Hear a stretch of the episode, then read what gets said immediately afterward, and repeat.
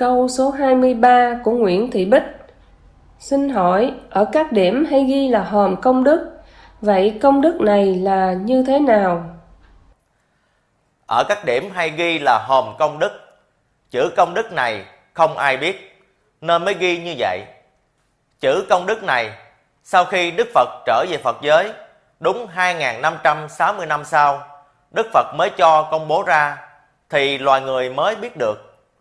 Còn trước 2.560 năm, không ai biết công đức là gì, nên tưởng tượng ra viết chữ công đức vậy thôi.